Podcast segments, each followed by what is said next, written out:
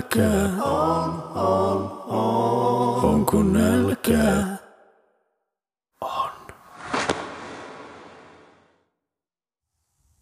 Haamuhyppy. Kolmas luku. Valokuvakansio. Jukka-Pekka tuli viiden maissa kotiin. Äiti istui olohuoneessa sanaristikkoa täyttämässä. Ilpo oli Jukka-Pekan helpotukseksi jo häipynyt. Jukka-Pekka luikahti vähin äänin huoneeseensa. Äiti oli samassa kynnyksellä ja alkoi paapattaa vihaisella äänellä. Jäähäs! Missä se herra on taas lorvinut, jos saan luvan kysyy? Kyöpelissä. Jukka-Pekka vastasi viattomasti. Me päästiin jo hyppäämään. Tietääkös herra mitä kello on? Jukka-Pekka kohautti hartioitaan. Ei hän omistanut kelloa. Ja vaikka olisi ajankulun tietänytkin, ei hän olisi sitä välittänyt. Helin luona aika oli vierähtänyt huomaamatta. Oli katsottu videoita ja leikekirjoja ja Helin nimmarikokoelmia. Helin äiti oli lämmittänyt mikrossa pizzaa ja kaakaot.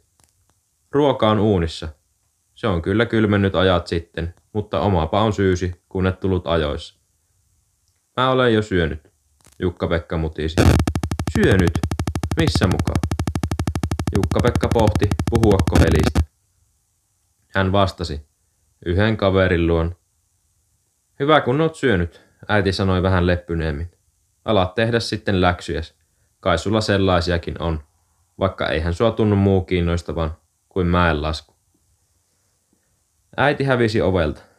Jukka-Pekka makasi selällään sängyssä. Äskeinen vierailu pyöri mielessä. Laaksot asuivat isossa omakotitalossa. Helin kotona oli ollut kodikasta ja rauhallista ja siistiä. Heidän kodissaan kaikki paikat olivat sikin sokin ja huonekalot iän ikuisen vanhoja. Helin isä oli kysellyt Jukka-Pekalta mäkihyppyasioita. Isä oli vaikuttanut kivalta. Olisipa hänelläkin sellainen isä. Jukka-Pekka huokaisi syvään. Tai edes joku isä. Hän nousi vuoteelta ja meni olohuoneeseen. Iso, tumma kirjahylly oli heidän olohuoneensa koristus.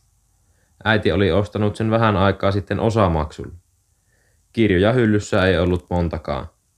Hyllyt olivat lehtien ja erilaisten koristeesineiden peitossa. Hänen palkintonsa olivat yhdellä hyllyllä. Lasikaapissa oli laseja, jotka äiti nosti pöytään, kun tuli vieraita. Ei heillä usein vieraita käynyt, vain joskus äidin tuttuja tehtaalta.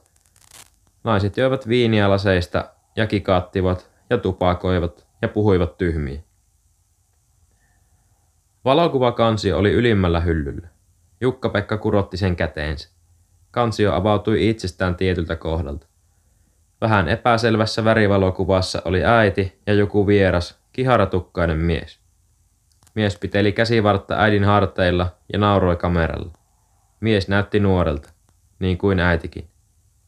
Äiti oli nuori vieläkin, vasta 27-vuotias. Kellään muulla heidän luokallaan ei ollut niin nuorta mutsia. Kuva oli otettu jossain laivassa.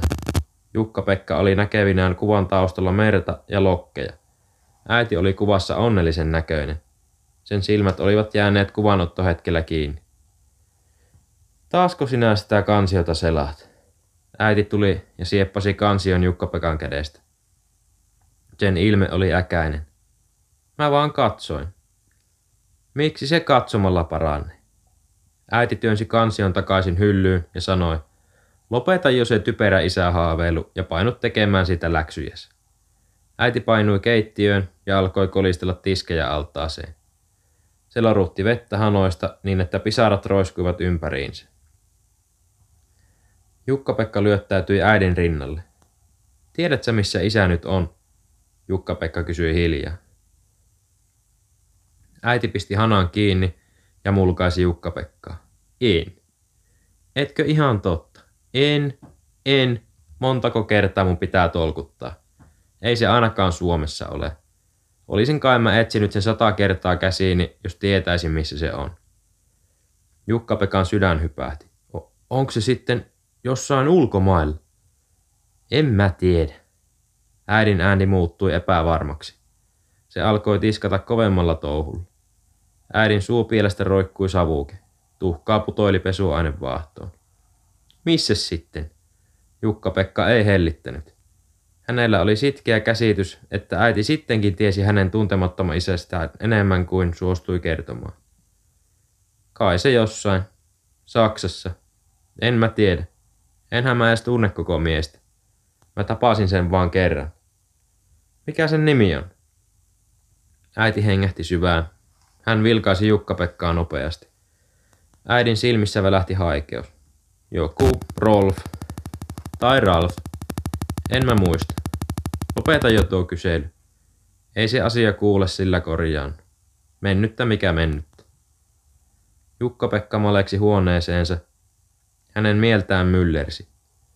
Olipas äiti tiennyt ainakin isän etunimen, ja että isä oli saksalainen. Jukka-Pekka röyhisti rintaansa. Hänen isänsä ei ollutkaan kuka tahansa. Se oli ulkomaalainen. Se asui Saksassa. Siellä missä oli sellaiset mäet kuin Obersdorf ja Karmis Partenkirchen. Jonain päivänä Jukka-Pekka laskisi vielä nekin mäet, ja kansa hurraisi hänelle. Keski-Euroopan mäkiviikon sankarille. Kenties isä sattuisi katsomaan. Jukka-Pekka lysähti sängylle. Hänen katseensa osui sängyn yläpuolella olevaan isokokoiseen julisteeseen.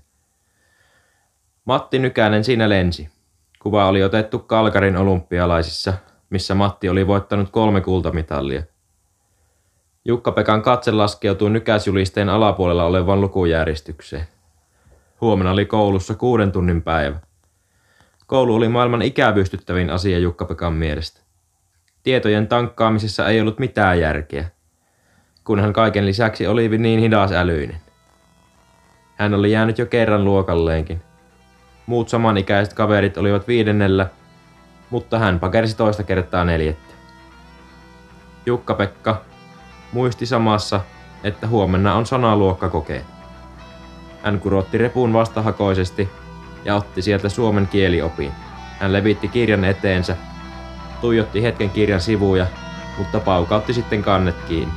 Mäki oli substantiivi, hypätä oli verbi. Mitä muuta hänen tarvitsisi osata?